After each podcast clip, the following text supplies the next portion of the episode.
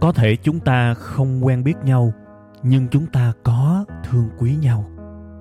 Cũng có thể chúng ta chưa bao giờ chung vui với nhau, nhưng chắc chắn hễ buồn, hễ cô đơn thì chúng ta lại có mặt cùng nhau.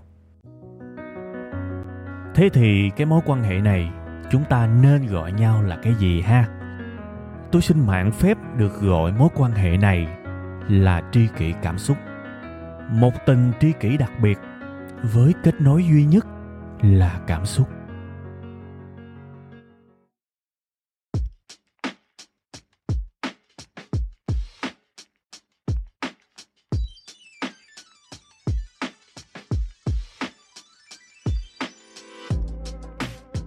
Rồi, xin mến chào tất cả quý vị và các bạn. Đây là một sớm trời hơi lạnh lạnh. Qua là đã để thu trì kỳ cảm xúc. Và đây là tri kỳ cảm xúc. Xin mến chào tri kỳ cảm xúc. Thưa quý vị, các bạn à, có thể đọc cái tiêu đề cái bài này Người đi săn hạnh phúc. Các bạn thấy ghê không? Nhìn nó giống câu view ha. Kiểu mà làm quá lên. Mà thực ra cái kiểu này nó cũng là hai hướng các bạn. Một là vẽ nên một cái ước mơ cho các bạn cảm thấy kích thích kiểu như hạnh phúc cũng có thể đi săn hả nhưng mà ngược lại nha đối với những người mà có kiến thức về hạnh phúc thì họ sẽ nói là hạnh phúc tại tâm mà săn cái gì đúng không nên tiêu đề này chắc là hấp dẫn á thì thôi, trước khi mà giải thích đi từ từ từ từ qua các bước thì cho phép tôi được chúc các bạn có thể trở thành những người đi săn hạnh phúc. Dù cho các bạn có đồng ý với cái điều này hay không. Ha, còn đương nhiên, sau khi mà nghe xong hết cái tập này, các bạn sẽ hiểu rõ hơn về người đi săn hạnh phúc là cái gì. Và tất cả chúng ta sẽ trở thành một cái binh đoàn đi săn hạnh phúc. Đó. Ha, bây giờ nè, mình vô chủ đề đi ha, để chút tôi quên ý chứ không có gì hết. Thứ nhất là tôi sẽ nói là tại sao người ta bảo là hạnh phúc tại tâm, mà mình lại nói là đi săn hạnh phúc. Đúng không? Thứ hai, tôi sẽ nói về cái nguyên liệu, cái công cụ để đi săn. Và thứ ba là những cái ví dụ thực tiễn thực tế. Ok ha. Cấu trúc à, khá là rõ ràng để các bạn follow, các bạn à, theo dõi. Bây giờ tôi nói cái đầu tiên là có thể nhiều người sẽ bực tôi á.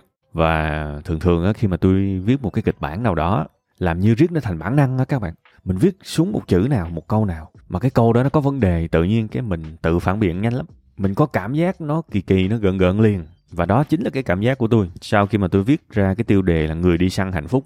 Tự nhiên cái tôi tưởng tượng là chắc là sẽ có nhiều người không thích cái tiêu đề này lắm. Và tôi thoạt đầu cũng như vậy các bạn nhưng mà đương nhiên tôi có lý do để sử dụng nó. Tôi rất là đồng tình với mọi người ở cái khía cạnh là hạnh phúc tại tâm. Hạnh phúc nó bên trong mình đó các bạn nó bên cạnh mình đó, chẳng phải đi tìm đâu hết. Này đúng luôn chẳng có gì phải phải thắc mắc. Nhưng mà bao nhiêu người trong các bạn không cảm nhận hạnh phúc tại tâm? Cũng nhiều luôn. Thế thì chúng ta thấy một cái sự mâu thuẫn ở đây mọi người cứ bảo là hạnh phúc tại tâm đừng có đi tìm tìm không thấy đâu. Đừng có đi săn săn không thấy đâu. Nhưng mà tại sao tôi dòm vô bên trong tôi không thấy gì hết vậy? Tôi dòm vô cái tâm của tôi tôi không thấy hạnh phúc đâu cả tôi chỉ thấy đau khổ. Thì thực ra câu chuyện là vậy nè các bạn. Để mà mình nhìn thấy được hạnh phúc tại tâm á mình cũng phải có một chút uh, gọi là cái nhãn quan. Tính trong đầu vừa nghĩ tới một cái từ mà nó hơi tâm linh nhưng mà thôi tôi tôi vẫn muốn xài những cái từ mà nó trần tục chút xíu. Tức là mình phải có cái tầm nhìn có cái khả năng nhìn thì mới nhìn ra chứ nếu mà nó dễ ơi là dễ thì ai cũng thấy rồi ai nhìn vô tâm mình cũng thấy hạnh phúc rồi đâu có phải là nhiều người nhìn vô toàn thấy khổ đau nên nhiều khi cái việc này nó không đơn giản và tôi cho rằng nha cái trình độ mà hạnh phúc tại tâm tôi cứ cho là trình độ tốt nghiệp đi thế thì nếu bây giờ mà mình chưa học tới lớp 1 thì làm sao mình tốt nghiệp? Bạn công nhận không? Ở đây không phủ nhận hạnh phúc tại tâm, nhưng nó là một cái đỉnh cao nào đó. Mà bản thân tôi đi, tôi mới học xong mẫu giáo à, thì sao mà tôi với tới được hạnh phúc tại tâm, tôi phải đi từng bước chứ. Thế thì tôi nghĩ rằng cái cấp độ tiểu học để chúng ta về lâu về dài có thể chạm được hạnh phúc tại tâm là thôi mình cứ đi săn hạnh phúc đi. Và tôi cho rằng điều đó nó hiệu quả. Học một cái gì đó đỉnh cao thì nó tốt, nhưng mà nó cũng mệt cái là mình theo chắc gì mình theo được các bạn thế thì có những thứ học nó không hề đỉnh cao, nhưng mà nó phù hợp với khả năng, với trình độ của mình. Và nó là một cái bước đệm để mình đi tới đỉnh cao thì cái đó nó hay hơn. Thì người đi săn hạnh phúc là như vậy. Và trong cái tập này tôi sẽ nói rất nhiều về những cái ví dụ, về những phương pháp để các bạn có thể đi săn hạnh phúc và các bạn thấy vui thật, thấy hạnh phúc thật. Chứ chẳng phải là một cái gì đó mà mình mình vẽ ra cho nó tiếu tiếu cho vui, kiểu như lừa dối bản thân. Thì như vậy cũng chẳng đi đến đâu. Ha, vậy thì làm ơn nhớ, hạnh phúc tại tâm là mức độ tốt nghiệp còn đi tìm hạnh phúc là mức độ tiểu học. Hai cái này nhìn nó nghịch nhau vậy thôi chứ nó có liên quan các bạn. Nó liên quan đó, nhưng phải giỡn đâu. Bây giờ là xong phần 1 ha bây giờ mình qua phần 2 tôi nói về cái nguyên liệu, cái công cụ để đi săn hạnh phúc. Mình săn bắn, mình săn bắt hái lượm, thì mình cũng phải có đồ nghề chứ các bạn. Thế thì đi săn hạnh phúc cũng có một cái đồ nghề. Vậy thì đồ nghề này là gì? Bây giờ tôi sẽ kể một câu chuyện, lấy một cái hoàn cảnh đi, một cái tình huống mà nó có cái đặc thù là nó nghe thoạt qua nó không có liên quan gì hết các bạn tôi rất là khoái cái mô típ này. Tôi học được từ tiểu thuyết các bạn. Các bạn đọc tiểu thuyết các bạn sẽ thấy là người ta kể chuyện rất là nhiều cách, rất là độc đáo, thú vị. Nhiều khi á, người ta chia hai cái mốc thời gian ra các bạn. Đôi khi quá khứ và tương lai họ kể. Cứ chương một là họ kể quá khứ, chương 2 họ kể tương lai. Hai cái câu chuyện quá khứ, tương lai đang xen nhau từng chương. Nó không hề có cái sự kết nối nào luôn. Có nhiều câu chuyện nó như vậy nó không dính líu gì tới luôn. Rồi cuối cùng, hơn nửa cuốn sách bắt đầu mình thấy à hình như nó có dính líu chút xíu. Gần cuối cuốn sách nó tung ra một cái thông tin nào đó là mình vỡ òa mình biết à thì ra hai cái điều không liên quan từ đầu đến cuối, tới bây giờ. Thực ra nó liên quan mật thiết mà tới bây giờ mới bật mí thế tôi cũng chôm được một cách vụng về cái cách kể chuyện đó các bạn. Nên bây giờ tôi sẽ kể cái phần thứ hai của cái bài kỳ này về một cái thứ liên quan tới công cụ, đồ nghề để đi săn hạnh phúc. Bây giờ là những người mà đang ở trong một cái mối quan hệ nào đó nè có thể là vợ chồng, có thể là người yêu. Crush. Thôi, crush thì thôi, bỏ qua đi ha. Người yêu đi. Thậm chí là những người đã từng yêu và bây giờ đang độc thân. Thì bây giờ tôi hỏi các bạn là một trong những cái câu mà các bạn bị ờ, phê bình nhiều nhất trong một mối quan hệ là gì? Ở đây không nhất thiết phải là chính xác cái câu đó, mà có thể là một cái cử chỉ hàm ý cái câu đó mà đối phương gọi là chê mình, phàn nàn về mình. Thử liệt kê được coi. Và sau khi mà các bạn liệt kê ra được năm, sáu, bảy cái gì đó coi thử coi cái đáp án này có không? Đáp án là sự vô tâm. Nhất là những người nữ sẽ trách những người nam. Là cái này thường xuyên luôn. Nhưng vẫn có những trường hợp những người nam cũng có trách những người nữ. Sự vô tâm trong tình yêu, trong mối quan hệ là coi chừng cái điều không hài lòng, dữ dội nhất là cái này đó. Phải không? Bị trách dữ lắm á, và nhiều khi là mấy cái vụ chia tay này nọ cũng đến từ sự vô tâm. Người này không có quan tâm đủ người kia. Vô tâm. Vậy thì à ngược lại nhá một mối quan hệ mà nó dễ bị không hài lòng, nó nó dễ bể là vì sự vô tâm vậy thì bây giờ thí dụ một cái mối quan hệ mà có đầy sự quan tâm, thì theo các bạn cái xác suất nó lành, cái xác suất nó gắn kết, xác suất nó thành công, xác suất nó hạnh phúc có cao hơn không? Cao dữ luôn á các bạn, không phải đùa đâu. Ví dụ, hai người buổi tối gặp nhau, ban ngày thì hai người đi làm, mệt nhòi rồi. Buổi tối gặp nhau, cái chàng trai thấy cô gái mặt nhăn nhăn, thấy hơi khó chịu, thấy khác bình thường rồi. Nếu mà chàng trai có sự quan tâm, thì chàng trai sẽ để ý à có cái gì đó không ổn với cô gái này với bồ của tôi hay là với vợ của tôi thí dụ vậy. Đúng không? Bắt đầu anh ta tập trung chiếu cái radar vô cái dấu hiệu này và anh ta chạy vài cái suy nghĩ trong đầu. Hay là cô ấy không tốt về sức khỏe hay là cô ấy không ổn về uh, sự nghiệp hay là cô ấy có một cái điều gì đó khó chịu ví dụ vậy. Cô ấy có sẵn sàng kể cho mình nghe hay không? Cô ấy đang có nhu cầu chia sẻ hay không? Hay là cô ấy muốn giữ giấu cái điều này trong mình? Đó chạy rất là nhiều câu hỏi trong đầu cũng là cái bước rất tuyệt vời và nó khởi đầu bằng cái sự quan tâm điều đó rằng mình muốn biết và mình muốn thăm dò mà Thế có thể mình sẽ hỏi là em có ờ, chuyện gì không vui hả? Hay là em không khỏe trong người hả? Thí dụ vậy. Mình có thể offer thêm một cái giải pháp. Nếu mà họ trả lời, nếu họ bảo là em không khỏe thì ok để anh bóp lưng cho, anh massage cho. Còn nếu mà ví dụ em có chuyện gì không vui hả? Thì kể anh nghe đi, anh ngồi anh nghe thôi. Sao kể được không? Hay là muốn một không gian riêng tư? Đó ví dụ vậy. Hay là đi ăn đâu không? Giải khuây, đi coi phim không? kiểu vậy. Tức là mình, à đó là sự quan tâm. Và các bạn thấy, nếu mà điều đó xảy ra thì một mối quan hệ nó sẽ rất tuyệt vời. Và một mối quan hệ cái sự hạnh phúc á nó sẽ được xây trên những cái viên gạch quan tâm rất là khủng khiếp như vậy đó. Đúng không? Đương nhiên sẽ có nhiều người bảo là tôi quan tâm dữ lắm mà nó vẫn banh. Thì coi chừng cái sự quan tâm của bạn chỉ là một cái sự ngụy trang của sự quan tâm thôi. Tại vì quan tâm là sao? Là mình muốn biết người ta. Quan tâm đầu tiên là để hiểu để biết trước. Chứ không phải là áp đặt một hành động nào đó. Nhiều người chưa kịp hiểu đã áp đặt một hành động rồi. Thí dụ thấy một người nào đó mặt nhăn nhăn buồn buồn cũng quan tâm á, về biết người ta đang buồn không? Rồi bắt đầu nhào vô khuyên, nhào vô dạy người ta cách để vui. Trong khi đó người ta đâu có cần, người ta chưa cần, đúng không? Mình phải biết, cái đầu tiên mình cần phải biết là lúc đó họ cần cái gì. Nếu họ cần một giải pháp, nếu họ cần một lời khuyên thì nhào vô khuyên. Nếu họ cần một người lắng nghe thì nhào vô nghe. Nếu họ cần đi đây, đi đó cho khuây khỏa thì nhào vô, dắt họ đi. Đó mới là quan tâm. Và người ta sẽ cảm kích mình nếu mình quan tâm đúng. Và ngược lại, người ta sẽ khó chịu nếu mình quan tâm sai và đương nhiên sẽ có nhiều người bảo, ôi sao màu mèo quá vậy? Bày đặt mệt quá. Thì tôi xin thưa các bạn, đó là tình yêu. Nếu bạn yêu một ai đó, bạn sẽ làm cho họ được những chuyện đó mà không nề hà gì cả. Đó là tình yêu, đúng không? Vậy thì bây giờ tôi đi thêm một cái bước xa hơn nữa. Bản chất của sự quan tâm là gì? Bây giờ nói cái từ quan tâm nó cũng tương đối dễ hiểu rồi đó, nhưng nó sẽ vẫn khó hiểu với một ai đó. Thì bây giờ mình đổi cái từ quan tâm thành một cái từ khác mà nó dễ hơn đi. Thì theo các bạn, bản chất của quan tâm là gì? Giờ mình trả lời luôn ha. Các bạn xem thử coi, sự chú ý sự để ý có phải là bản chất của sự quan tâm không? Chú ý và để ý. Nếu khó nhớ qua lấy lấy một từ thôi cũng được. Để ý đi. Bạn phải để ý, bạn mới quan tâm được. Và xưa giờ ngôn ngữ tiếng việt mình có một cái câu khen. Ví dụ nhìn một người nào đó, họ muốn khen người này, cậu nó biết để ý lắm á, biết chuyện lắm á. Đúng không? Thể hiện một cái người tinh tế biết quan sát, biết để ý. Và không chỉ trong mối quan hệ đâu, các bạn đi làm cũng phải biết chú ý chứ, biết để ý chứ. Và cái sự biết chú ý, biết để ý, nó cũng góp phần cho một cái sự nghiệp tốt nữa có nghĩa là một cái đức tính mà xài được trong rất nhiều hoàn cảnh. Rất tuyệt vời. Và bây giờ tôi đã vừa bật mí các bạn, một trong những cái viên gạch quan trọng xây dựng nên hạnh phúc trong mối quan hệ đó. Người ta cứ bảo là tiền, người ta cứ bảo là điều kiện sống, người ta cứ bảo là rất nhiều abc nhưng mà thực ra các bạn thấy, người giàu họ cũng tan vỡ đầy hết á. Nếu mà người ta bảo là phải có tiền yêu mới hạnh phúc, nếu mà theo cái logic đó thì tôi phải quả quyết với các bạn là người giàu không thể nào chia tay được. Nhưng họ vẫn chia tay hà rầm đó thôi người thành công vẫn chia tay, thậm chí là người thành công còn vụng về trong yêu thương nữa các bạn. Tôi biết nhiều người rất là vụng về trong yêu thương. Họ thành công đấy, nhưng họ chỉ giỏi làm ăn thôi. Đúng không? Nên, đối với tôi, trong một cái sự chiêm nghiệm rất rất lâu trước khi có cái bài này, nhiều năm trời, thì tôi cảm nhận được viên gạch để xây dựng nên hạnh phúc trong mối quan hệ chính là sự quan tâm. Mà bản chất của sự quan tâm là cái sự chú ý để ý. À vậy thì các bạn vừa nghe xong phần 2 của cái bài này rồi đó. Và các bạn thấy là, ủa kẻ săn tìm hạnh phúc. Người đi săn hạnh phúc mà lại đi kể viên gạch trong một mối quan hệ hạnh phúc. Nhiều người sẽ bảo, ủa, tôi đang fa mà cha. Hoặc là, tôi không muốn, tôi không quan tâm tới mối quan hệ, tôi đang tập trung cho sự nghiệp. Hoặc là, tôi có những cái dạng niềm vui dưới hình thức bạn bè, thú vui, nghệ thuật, thể thao này nọ, tôi không quan tâm tới chuyện yêu đương. Yêu đương gì tầm này? Thí dụ như vậy.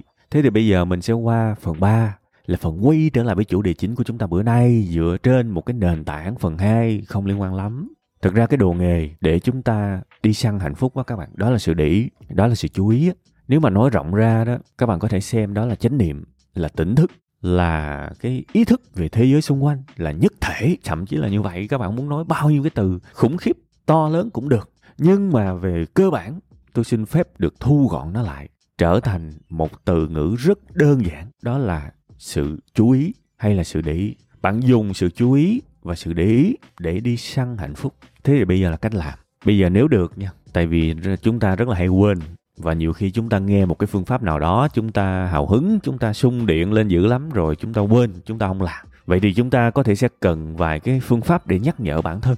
Có thể là một cái màn hình điện thoại, có thể là một cái chuông báo thức nhưng mà không phải là âm nhạc, mà là có thể là cái giọng của bạn luôn.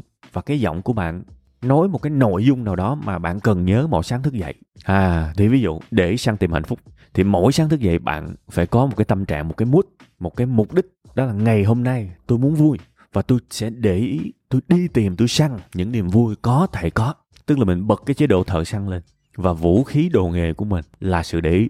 Luôn phải nhớ như vậy. Và tôi nói rồi đó, bạn có thể nhắc bản thân mình bằng một cái báo thức hoặc là một cái màn hình nền điện thoại hoặc là một cái tấm poster dán ở trong phòng dán ở trong ờ, phòng tắm phòng ngủ hoặc là cái thẻ nào đó một cái sticker dán để trong ví trong bóp chẳng hạn. Ha. Gì cũng được. Rồi sáng thức dậy với một cái tâm trạng như vậy và mình bước vào cuộc sống với cái suy nghĩ đó. Từng giây phút mình đang sống mình đều dùng cái sự để ý tôi muốn đi tìm hạnh phúc tôi muốn săn tìm hạnh phúc tôi muốn kiếm một cái niềm vui nào đó. Thế thì có thể sáng bước ra khỏi nhà tự nhiên trong đầu mình nói ở ờ, bây giờ mình chưa ăn sáng mình muốn ăn sáng nhưng mà mình ăn sáng sao cho vui? Chợt nhiên tự nhiên mình nhớ lại à hồi xưa tuổi thơ mình đi học á, mình hay ăn bắp lắm. Một cái gói bắp, đó là một cái bịch trắng trắng, trên có cái đường muối đồ các bạn. Tự nhiên giờ mình muốn ăn món đó quá, nó giúp mình nhớ về tuổi thơ, tự nhiên cái lòng mình nó rung động. À mình đang săn tìm hạnh phúc, mình muốn mình muốn ăn chính xác món đó. Thế thì mình có thể, bình thường mình sẽ đợi tới đúng giờ tấp vô, ăn tô hủ tiếu, đi làm, ăn vội vã.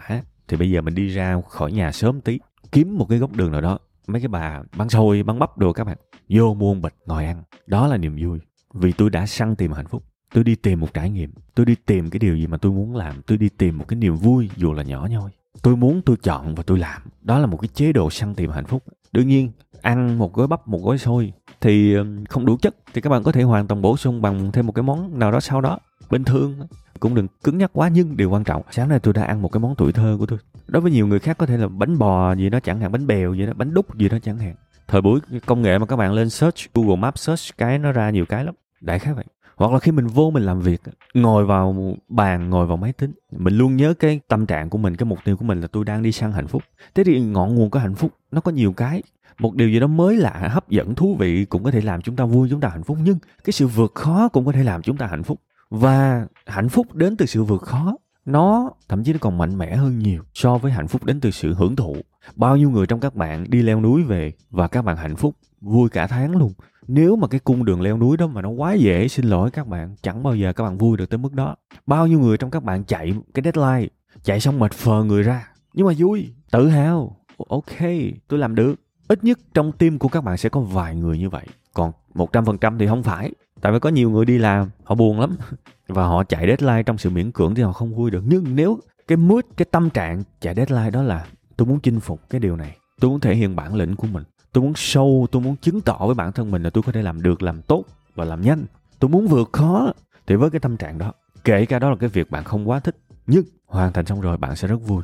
Và đó là khi bạn đang sống ở cái chế độ tôi đi săn tìm hạnh phúc bạn đi tập tạ cũng vậy. Đôi khi bạn chỉ cần lên hai ký rưỡi thôi. Nhưng với sự chú ý, với sự để ý, với sự chủ động, cố tình, bạn sẽ vẫn vui. Vì bạn biết là hôm nay mình đã vượt cái chỉ tiêu thông thường của mình. Bạn đi qua mọi thứ trong cuộc sống này với cái sự để ý, sự chú ý, sự tỉnh thức, sự quan tâm tới chất lượng cuộc sống của mình và bạn săn tìm nó. Rồi bây giờ ví dụ 12 giờ trưa bạn sẽ đặt câu hỏi với bản thân mình, bây giờ, tóm lại lúc này mình muốn làm cái gì nhất? Mình làm gì ngay bây giờ để để vui, để hạnh phúc và có ích? Xem thử xem. À rủ nhỏ bạn, tranh thủ giờ nghỉ trưa ra uống cà phê, nói chuyện chơi. Nói chuyện với với nhỏ đó vui thiệt. Thú vị lắm. Nhỏ hài ghê, mà nhỏ cũng có vẻ khoái nói với mình. Rủ, ê quỷ, rảnh không? Tranh thủ cà phê nói chuyện chơi mày. Đó lại là một cái chế độ săn tìm hạnh phúc nữa. Các bạn sẽ thấy là bạn sống ở chế độ săn tìm hạnh phúc. Bạn vẫn làm những điều bình thường hàng ngày. Bạn đã đi cà phê với cô bạn đó bao nhiêu lần rồi? Bạn đã làm cái công việc này bao nhiêu lần rồi? Nhưng lần này nó khác. Tại sao? Tại trước khi làm nó, bạn chú ý, bạn tỉnh thức và bạn chọn nó.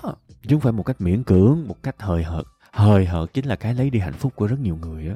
Hời hợt, nó nguy hiểm không phải đùa đâu. Rồi bây giờ chiều về nhà 7 giờ tối 8 giờ tối, nếu mà cứ ngồi ở nhà, bấm điện thoại, mà na nấy làm, cha ăn cái điện thoại, mẹ ăn cái điện thoại, con thì bị ép học bài, đúng không? Mình bật cái mood sang tìm hạnh phúc lên. Bây giờ nè, nếu có thể làm một cái điều gì đó hạnh phúc, tôi làm gì? Bắt đầu chạy, suy nghĩ trong đầu có nhiều option có nhiều suy nghĩ có nhiều lựa chọn. Bắt đầu mình lựa à thôi rủ um, vợ con đi hội chợ đi chơi đúng không? Hay đi um, mấy cái nơi mà công viên giải trí vô chơi mấy cái game này nọ vui. Có phải trải nghiệm chất lượng gia đình nó tăng lên không? Và sự nhàm chán trong đời sống gia đình nó sẽ bớt lại. Đương nhiên không phải là ngày nào cũng đi. Ngày hôm sau có thể lại có một cái việc khác mình ngồi mình học cùng con. Mình muốn có những trải nghiệm với con. Tại vì sao? 18 tuổi nó sẽ bay khỏi nó sẽ sổ lòng nó bay đi nên bây giờ tranh thủ tuổi thơ. Mình biết tận hưởng từng ngày, từng phút tuổi thơ của con mình. Chứ không phải cái lúc nó còn nhỏ, mặc kệ, mặc sát nó với cái điện thoại, với bài tập. Mình không quan tâm.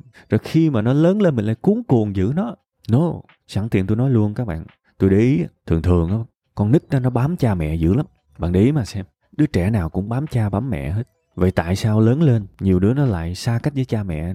Bạn đặt câu hỏi được thôi và đôi khi á, có những chuyện đã xảy ra mấy chục năm mà quý vị quên. Nhưng quý vị thử nhớ lại coi, quý vị xa con quý vị trước hay là nó xa quý vị trước? Thử suy nghĩ trước coi. Ha, nói chơi chơi vậy thôi. Bây giờ mình quay trở lại vấn đề. Nãy giờ tôi lấy vài cái ví dụ các bạn sẽ thấy là nếu mình đặt mình vào một cái mức một cái tâm trạng, một cái thái độ đi săn hạnh phúc, thì một ngày của các bạn trôi qua nó thú vị lắm. Nó thú vị lắm các bạn. Bạn có rất nhiều lựa chọn, bạn có rất nhiều option mà bạn sẽ thấy là nếu tôi muốn, tôi có thể làm một cái điều gì đó mà tôi thích tuy là nó nhỏ thôi, nhưng mà tôi cảm thấy hài lòng vì nó, vì tôi chọn nó. Kể cả cái điều bình dị đó, tôi cũng cảm thấy hài lòng. Đương nhiên, mình sẽ vẫn phải sống những cái thói quen này nó bình thường. Chúng ta không thể nào lột xác hoàn toàn trong ngày một, ngày hai được. Nhưng một ngày nhiều khi mình săn được một, hai, ba cái gì đó hạnh phúc thôi cũng được rồi. Bình dị rồi, là ok rồi, ha? Và càng ngày nó sẽ càng nhiều hơn nhiều hơn. Lúc đó toàn bộ cuộc sống của mình mới thay đổi các bạn ha, hy vọng những thợ săn hạnh phúc sẽ xuất hiện nhiều hơn ở khắp nơi. Và chúng ta sẽ sống một cuộc đời tràn đầy phong phú để đến một lúc nào đó bạn sẽ chuyển được từ chế độ thợ săn qua chế độ tỉnh thức. Vì thực ra các bạn nhìn thấy bạn săn ở đâu? Bạn săn toàn những thứ sẵn có trong cuộc đời của bạn không? Chứ bạn có săn ở đâu xa xôi đâu. Và rồi bạn sẽ săn hay tới cái mức mà một ngày buổi sáng bạn thức dậy bạn thấy bạn còn sống thôi là bạn đã hạnh phúc rồi. Thì lúc đó bạn đã ở cái level hạnh phúc tại tâm rồi đó. Nhưng mà thôi, chuyện đó xa xôi giờ mình chỉ cần làm những điều cơ bản đơn giản thôi ha. Bạn hoàn toàn có thể hạnh phúc chỉ bằng một cái việc đơn giản là buổi sáng ăn một gói xôi. Nếu gói xôi đó là bạn chọn và bạn có một cái lý do, bạn có một cái sự kết nối, một cái sự chủ động khi ăn nó. Và cái việc tương tự cũng có thể xảy ra nếu bạn đọc một cuốn sách, bạn vẫn có thể hạnh phúc được. Bạn tưới một cái cây, bạn vẫn có thể hạnh phúc được. Bạn ngồi, nói chuyện với một ai đó, bạn cũng có thể hạnh phúc được. Bạn xách xe đi tới một cái cung đường nào đó, bạn cũng có thể hạnh phúc được. Bạn mua một món quà nào đó, bạn chuyển khoản cho ai đó bạn vẫn có thể hạnh phúc được. Nhưng phải đặt mình ở một cái thái độ mà mình chọn sống vào đầu mỗi ngày nhé. Hy vọng những thợ săn sẽ xuất hiện thật nhiều ha. Bây giờ bài cũng dài rồi. Cảm ơn các bạn thật nhiều. Bye bye và hẹn gặp lại vào tuần sau các bạn nhé.